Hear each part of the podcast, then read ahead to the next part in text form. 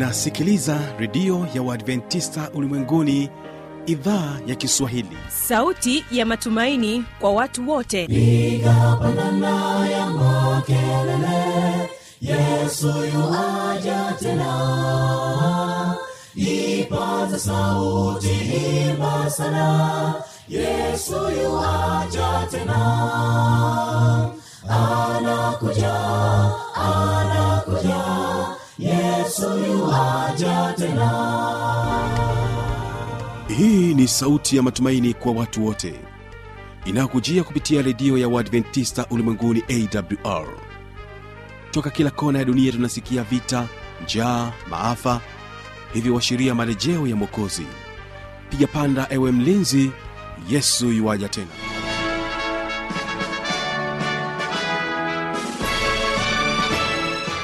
kwa mara nyingine tena unaendelea kutekea sikio idhaa ya kiswahili inayopatikana katika masafa mafupi ya mita bendi 25 lakini pia unaweza kutupata kupitia tovuti ya wwwawrrg karibu tena mpendwa msikilizaji katika mfululizo wa mabidi yetu yenye neno kuu anasema kwamba tumaini katika ulimwengu wenye changamoto. Na utakuwa naye mchungaji godliven gesi na somo la leo linasema kwamba zaka na sadaka na hapa utaweza kusikiliza kabisa jinsi ya utoaji wa zaka na sadaka mpendo wa msikilizaji. Na kwa sasa basi mpendo wa msikilizaji ungana naye mchungaji oliven gesi tumepewa mamlaka na nguvu taifa takatifu. Watu wa milki ya mungu ukuhani wa kifalme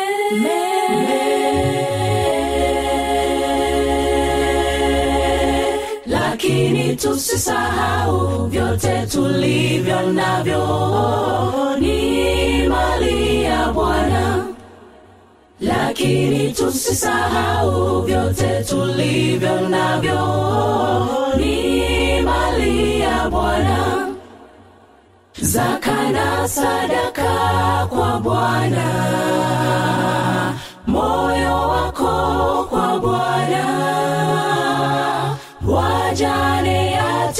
saidia ndiyo ibada ya kweli. Na siku ya leo tutajifunza somo mahususi kuhusiana na zaka. E, zaka pengine umewahi kuisikia e, mahali fulani ikizungumzwa. Nataka nikukaribishe leo tuweze kujifunza kwa pamoja kuhusu somo hili mahususi kabisa ambalo linajikita katika kutuonyesha tunachopaswa kufanya kama ambavyo mungu ametuagiza sisi tukifanye tulio wanadamu. Unaweza ukajiuliza swali zaka ni nini? Zaka ni nini? Zaka ni sehemu ya kumi ya kipato chako. Zaka ni sehemu ya kumi ya kipato chako. Mungu anatuagiza katika maisha yetu kama wafanya biashara kama wakulima kama waajiriwa kama wajasiriamali. Sehemu ya kumi ya kipato tunachokipata tunapaswa kumrudishia kama zaka. Kwa ajili ya matumizi matakatifu na tutaona hapo kwa jinsi ambavyo mungu anatuagiza tuweze kuitoa zaka. Katika kitabu cha malaki sura ya tatu malaki sura ile ya tatu neno la mungu linasema hivi. Malaki sura ile ya tatu. Nitaanzia mstari ule wa kumi. Malaki tatu mstari wa kumi. Neno la mungu linasema hivi.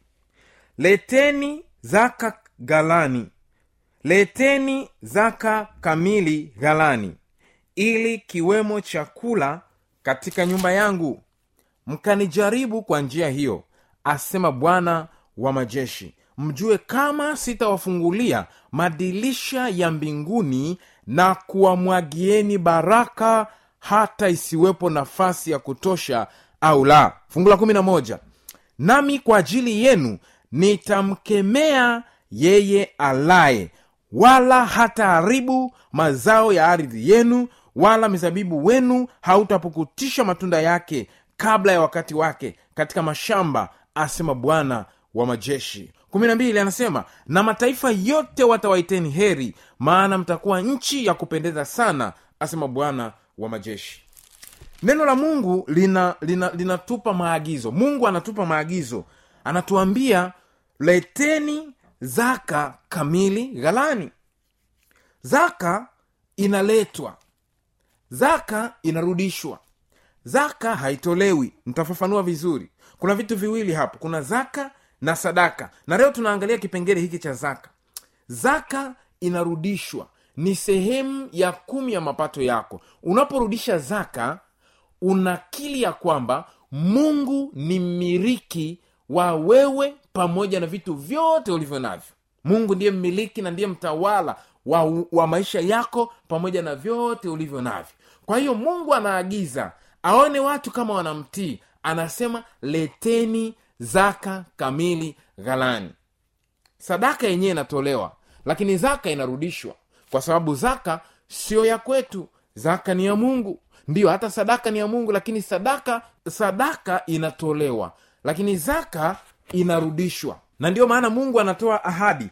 Kama watu watakubali kumtii kumtambua ya kwamba we yeye ndiye mtawala yeye ndiye mmiriki wa vyote walivyo navyo ikiwa na maisha yao pia anatoa ahadi anasema mkileta zaka kamili ghalani mkanijaribu kwa njia hiyo asema bwana wa majeshi. Na mungu anatoa ahadi anasema nami kwa ajili yenu nitamkemea yeye alaye wala hataharibu mazao ya ardhi yenu wala mzabibu wenu hautapukutisha matunda yake kabla ya wakati wake katika mashamba asema bwana wa majeshi. Kwa hiyo mungu anatoa maagizo turudishe zaka. Zaka iliyo sehemu ya, ya, ya, ya mapato tunayoyapata ni sehemu ya kumi ya mapato yetu tunayoyapata. Hiyo imefafanuliwa vizuri katika mambo ya walawi sura ya ishirina saba mambo ya walawi sura ile ya ishirini na saba na mstari ule wa thelathini na mbili. Mambo ya walawi ishirina saba mstari wa thelathini na mbili. Neno la mungu linasema hivi tena zaka yote ya ng'ombe au ya kondoo kila apitaye chini ya fimbo sehemu ya kumi. Zingatia neno hilo. Sehemu ya kumi watakuwa ni watakatifu kwa bwana. Zaka yote zaka yote ukisoma fungu la thelathini pale anasema tena zaka yote ya nchi kama ni mbegu ya nchi au kama ni matunda ya nchi ni ya bwana ni takatifu kwa bwana. Haleluya. Kwa hiyo zaka ni sehemu ya kumi ya kile ambacho mungu ametujalia. Ikiwa mungu amekubariki kwa mifugo yako pale nyumbani amekubariki ng'ombe amekubariki mbuzi amekubariki una kuku una, una, una mifugo yako una kanga sehemu ya kumi ya kila ya, ya kila ambacho mungu amekupatia ni zaka ya mungu nitafafanua vizuri ili uweze kuelewa mpendo msikilizaji. Kwa mfano ukiwa una kuku kumi kuku mmoja ni zaka. Unapaswa umrudishe kwa mungu kama zaka. Unarudisha kwa mungu kama zaka. Na wale ambao wanaendelea kusoma vizuri neno la mungu watagundua kwamba mungu anapowaagiza wanatoa kama ana kuku kumi atatoa kuku mmoja lakini atachukua kuku wa pili tena kwa ajili ya sadaka. Kwa hiyo atatoa kuku wawili zaka na sadaka ndio maana tulisoma lile fungu la malaki tatu fungu la kumi anasema leteni zaka kamili ghalani. Tusimwibie mungu kwa kumletea iliyo nusunusu kwa hiyo zaka ni sehemu ya kumi sehemu ya kumi ya kipato chako. Ukipata mshahara sehemu ya kumi ya mshahara wako unapaswa urudishe kama zaka. Ukilima mungu amekujalia ukapata mazao mengi sehemu ya kumi ya mazao yako unapaswa urudishe kama zaka. Mungu akikujaria ukavuna magunia ishirini ukavuna magunia thelathini sehemu ya kumi ya magunia hayo unapaswa urudishe kama zaka kwa ajili ya mungu. Kwa nini? Kwa sababu biblia inasema zaka ni ya bwana. Mambo ya walawi 27 fungu la 30 zaka yote ni ya bwana. Lakini sadaka pia naye ni ya bwana. Zaka ni ya bwana na ni takatifu. Tunapaswa turudishe zaka iliyo ya bwana. Katika kitabu cha mithali sura ya tatu mithali sura ile ya tatu na mstari ule wa tisa neno la mungu linasema maneno haya kwa watu wanapomheshimu mungu. Mungu anasema maneno haya. Mithali tatu na mstari ule wa tisa nitasoma na wakumi anasema hivi mheshimu bwana kwa mali yako na kwa malimbuko ya mazao yako yote. Ndipo ghala zako zitakapojazwa kwa wingi na mashinikizo yako yatafurika divai mpya. Haleluya. Mungu anasema mheshimu bwana kwa mali yako. Mali yako unapaswa umheshimu bwana kwa kurudisha sehemu ya kumi ya mali yako unarudisha kwa bwana sehemu ya kumi ya ng'ombe ulizo nazo sehemu ya kumi ya mbuzi ulizo nazo sehemu ya kumi ya kondoo sehemu ya kumi ya ya kuku sehemu ya kumi ya mayai unayoipata. Unapaswa umrudishie bwana. Hiyo si yako hiyo ni ya bwana. Hivi ulishawahi kutafakari katika vyote ambavyo mungu anatujalia? Maana dunia na vyote vijazavyo ni mali ya bwana. Tutaona hapo katika mafungu ya mbele mungu anapokujalia ukawa na umiliki wa vitu kadhaa anahitaji sehemu ya kumi peke yake. Na sehemu ya tisa unabaki nayo. Leo watu wengi wamekuwa ni wachoyo. Leo watu wengi wamekosa baraka za bwana kwa sababu wamejirundikia mali na kushindwa kumheshimu mungu kwa kutoa sehemu ya kumi ya mali zile ambazo mungu amewapatia. Na infakti mali hizi mungu anazotupatia sio za kwetu ni za mungu. Sikiliza katika kitabu cha cha zaburi sura ile ya hamsini. Zaburi sura ile ya hamsini. Zaburi sura ile ya hamsini nitaanza fungu lile la kumi. Anasema hivi. Nianzie fungu lile la nane ili uweze kupata mantiki nzima hapo. Anasema hivi. Sitakukemea kwa ajili ya dhabihu zako. Ukitoa dhabihu zako mungu anasema hata kukemea. Na kafara zako ziko mbele zangu daima. Sitatoa ng'ombe katika nyumba yako wala beberu katika miz, mazizi yako. Maana kila hayawani ni wangu na makundi juu ya milima elfu. Mungu anasema si, si ninapokuagiza kutoa zaka si kwamba ninaenda kutoa nichukue Mm-mm. anasema ya kwamba tazama makundi ya hayawani ni wangu katika milima helfu fungu la kumi na moja anasema na wajua ndege wote wa milima na wanyama wote wa mashamba ni wangu. Mungu anasema anawajua ndege wote na wanyama wote ni wake. Wazo hilo limeelezwa vizuri pia katika kitabu cha zaburi sura ya ishirina nne na mstari ule wa kwanza. Sura ya ishirina nne mstari ule wa kwanza. Neno la bwana linasema hivi nchi na vyote viijazavyo ni mari ya bwana dunia na wote wakaao ndani yake. Maana ameiweka misingi yake juu ya bahari na juu ya mti wa maji alithibitisha. Kwa hiyo mungu ni mmiliki wa vitu hivi. Anavyotupatia kama anavyotupatia kama zawadi anatupatia ni, ni, ni sehemu ya umiliki wake. Na ukweli ni kwamba si kwamba sisi tunavimiliki tunaweza kuwa navyo ndio nikawa na ng'ombe unaweza kuwa na ng'ombe unaweza kuwa na mbuzi unaweza kuwa na kuku unaweza kuwa na mari unaweza kuwa na pesa. Hiyo ni ya mungu. Mungu anakupatia tu wewe kama wakili. Anakupatia ili uweze kutunza mali zake. Aone jinsi gani utakavyoenenda. Na ndio maana upasi kuwa na kiburi ukiwa na pesa. Upasi kuwa na kiburi ukiwa na mali umheshimu mungu kwa kuwa mungu ni mmiliki halali wa vitu ulivyo navyo.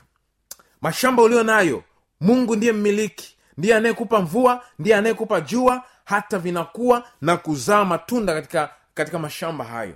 Ng'ombe ulizo nazo mungu ndiye mmiliki ndiye anayenyesha mvua majani yanaota wanapata kula chakula. Ndiye anayewapa maji ndiye anayewakuza ndiye anayewafanya wawe na afya njema. Na mungu anasema reta zaka kamili ghalani maana nchi na vyote vijazavyo ni mari ya bwana nabii agai ameeleza vizuri ukweli huo pia katika kitabu kile cha agai sura ile ya pili mstari wa nane. Agai sura ya pili mstari ule wa nane. Fedha ni mali yangu na dhahabu ni mali yangu asema bwana wa majeshi. Hata fedha ulizo nazo dhahabu uliyo nayo almasi ulizo nazo si mali zako ni mali za bwana.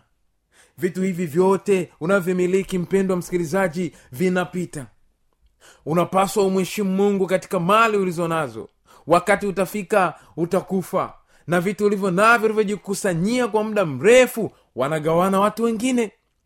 Unatakiwa umheshimu mungu katika kile alichokupatia. Mungu anasema fedha ni mali yangu dhahabu ni mali yangu asema bwana wa majeshi ndiye mungu anayetupatia nguvu ya kupata vitu hivi. Ndiye mungu anayetupatia nguvu ya kuweza kupata mari ndiye mungu anayetupatia nguvu ya kuweza kufanya biashara. Ndiye mungu anayetupatia nguvu ya kuweza kupata na kumiliki mali tulizo nazo. Katika kitabu cha kumbukumbu la torati nane kumbukumbu la torati nane mstari ule wa nane wa kumi na nane. Kumbukumbu la torati nane mstari ule wa kumi na nane sikiliza ukweli wa neno la mungu hapa. Anasema hivi bali utamkumbuka bwana mungu wako maana ndiye akupae nguvu za kupata utajiri. Haleluya! Mungu anatupa nguvu za kupata mari mungu anatupa nguvu za kupata utajiri. Na anasema tunapopewa nguvu ya kupata mari nguvu ya kupata utajiri tunapaswa tumkumbuke mungu tunamkumbuka mungu vipi? Kwa kumheshimu.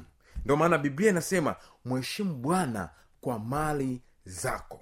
Mheshimu bwana mpendo wa msikilizaji. Ikiwa unasikiliza maneno haya na wewe ni mfugaji mzuri sana ujawahi kumheshimu bwana katika mali zako unapaswa utii neno la mungu leo. Maana sauti unapoisikia leo ndiyo saa ya uokovu wako. Bwana anasema mheshimu kwa mali zako. Mheshimu kwa mali alizokupatia. Wenzetu wa zamani walimheshimu mungu. Nitakupa mfano wa mtumishi wa mungu ambaye ameandikwa katika kitabu cha mwanzo. Mtumishi wa mungu anaitwa ibrahimu yeye alikuwa ni mtu tajiri na alimheshimu mungu kwa mali alizokuwa amejaliwa na mungu. Ukisoma katika mwanzo sura ya kumi na tatu mstari wa kwanza neno la mungu linasema abrahamu akapanda kutoka misri. Yeye na mkewe na kila alichokuwa nacho na rutu pamoja naye mpaka kusini. Fungu la pili naye abrahamu alikuwa ni tajiri sana wa mifugo kwa fedha na kwa dhahabu. Haleluya. Abrahamu alikuwa ni tajiri sana kwa mifugo kwa fedha na kwa dhahabu. Lakini pamoja na utajiri wake kujaliwa hivi vyote abrahamu alimheshimu mungu kwa sababu alijua mungu ndiye mmiliki halali wa mali zake. Mungu ndiye mmiliki halali wa mifugo yake. Mungu ndiye mmiliki halali wa fedha zake. Mungu ndiye mmiliki halali wa dhahabu zake. Na nataka nikuambie mpendo wa msikilizaji ikiwa unamtambua mungu kwamba ni mmiliki wa mali zako mungu atakubariki kwa jinsi isiyo kawaida katika kitabu cha mwanzo hapo hapo fungu la kumi na nne mstari wa ishirini sikiliza jinsi abrahamu alivyomheshimu mungu kwa mali zake. Neno linasema alikuwa ni tajiri kwa fedha tajiri sana kwa mifugo tajiri kwa dhahabu na akafanya jambo lifuatalo katika mwanzo kumi na nne fungu la ishirini. Mwanzo kumi na nne fungu la ishirini wazee wa zamani waliomheshimu mungu. Neno la mungu linasema hivi. Abrahamu nianzie fungu la kumi na saba abrahamu aliporudi kutoka kumpiga kadelahoma na wale wafalme waliokuwa pamoja naye mfalme wa sodoma akatoka amlaki katika bonde la shawe. Nalo ni bonde la mfalme. Fungu la 18 na melkizedeki mfalme wa salemu akambariki akasema abrahamu na abarikiwe na mungu aliye juu sana muumba mbingu na nchi. Aimidiwe mungu aliye juu sana aliyewatia adui zako mkononi mwako sikiliza maneno yanayofuata. Abrahamu akampa fungu la kumi la vitu vyote. Haleluya. Vyote. Anasema abrahamu alikuwa tajiri kwa fedha tajiri kwa mifugo tajiri kwa dhahabu tajiri kwa vitu vingi sana. Abrahamu alimpa kuhani aliyeitwa melkizedeki. Kuhani mfalme wa salemu akampa sehemu ya kumi ya vitu vyake vyote kumbuka tumejifunza zaka ni sehemu ya kumi ya kile ambacho mungu anatupatia. Tunapaswa tutoe sehemu ya kumi ya kile ambacho mungu ametupatia tuweze kukitoa. Abrahamu alikuwa mwaminifu kwa mungu na akamrudishia mungu sehemu ya kumi kama ambavyo neno la mungu limeagiza. Alikuwepo mtu mmoja anaitwa yakobo. Yakobo naye alimheshimu mungu katika kile ambacho bwana amemjalia. Alimheshimu kwa kurudisha aliweka nadhiri yake ya kwamba mungu akimbariki ataweza kumheshimu katika kumrudishia sehemu yake kwa ukamilifu. Katika mwanzo sura 28 mstari wa ishirini. Mwanzo ishirini na nane mstari wa ishirini. Yakobo akaweka nadhiri akisema mungu akiwa pamoja nami akinilinda katika njia niiendeayo na kunipa chakula nile na nguo nivae. Nami nikirudi kwa amani nyumbani kwa baba yangu ndipo bwana atakuwa mungu wangu. Na jiwe hili nililolisimamisha kama nguzo litakuwa nyumba ya mungu. Na katika kila utakalonipa hakika nitakutolea wewe sehemu ya kumi. Haleluya! Yakobo alijua ya kwamba anapaswa amtolee mungu sehemu ya kumi ya kila alichompatia. Ndiyo maana anasema kila utakalonipa nitakutolea sehemu ya kumi. Bwana yesu asifiwe sana. Kwa hiyo nataka nikutie moyo mpendo wa msikilizaji. Kama wazee wa zamani walivyomheshimu mungu na mungu alibariki maisha yao tunasoma vizuri kisa cha ibrahimu tunasoma vizuri kisa ya cha yakobo kwa jinsi ambavyo mungu aliwajaria na kuwabariki kwa sababu walimheshimu na kutoa sehemu ya kumi ya kile ambacho mungu alikuwa amewaagiza waweze kukitoa. Ushauri wa mungu juu ya utoaji ni kwamba watu wanapaswa watoe sawasawa na baraka ya bwana alivyowajalia. Kumbukumbu la torati kumi na sita. Kumbukumbu la torati kumi na sita.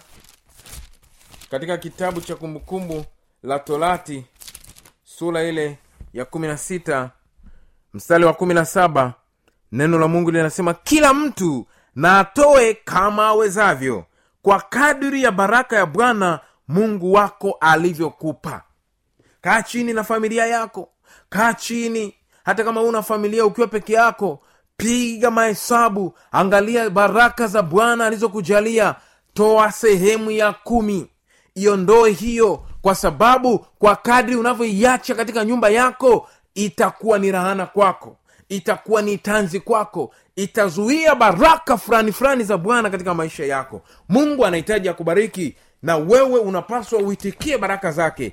Rudisha sehemu ya kumi iliyo ya bwana. Toa toa sehemu ya kumi iliyo ya bwana. Na mungu ameahidi ya kwamba atabariki mifuko ya wale wanaotoa kwa ajili ya, ku, ya, ya kuendeleza kazi yake. Unajua unapotoa unapotoa zaka yako zaka yako ina matumizi yake.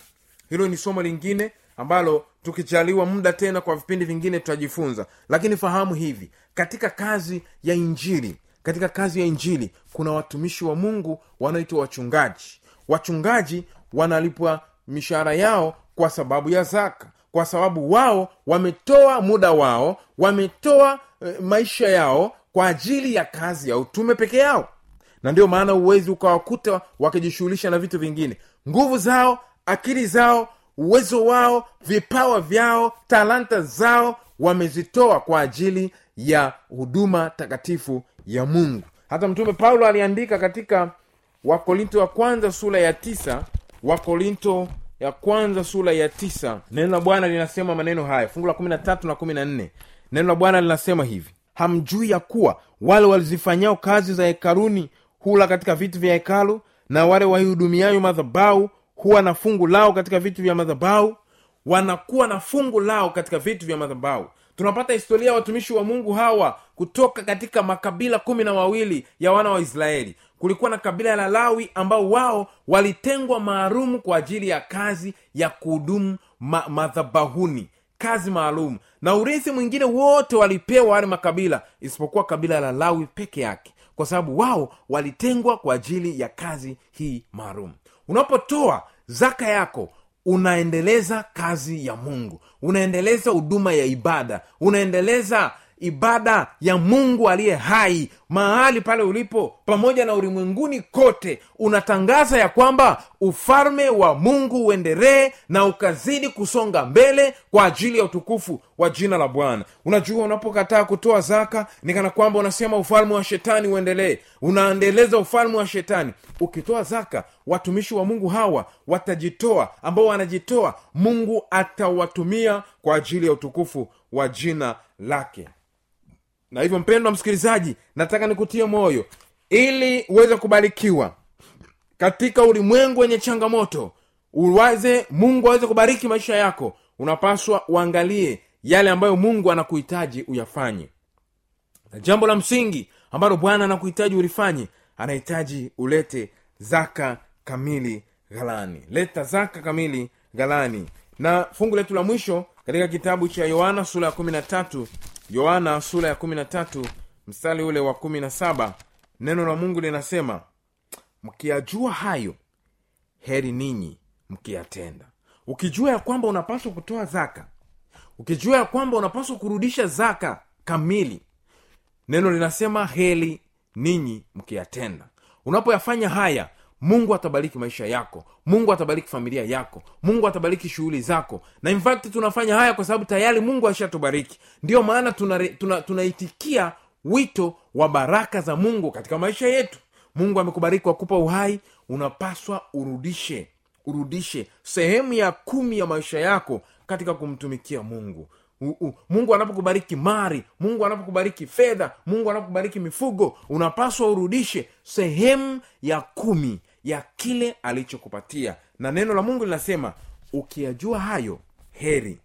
Amebarikiwa mtu yule anayeyafanya.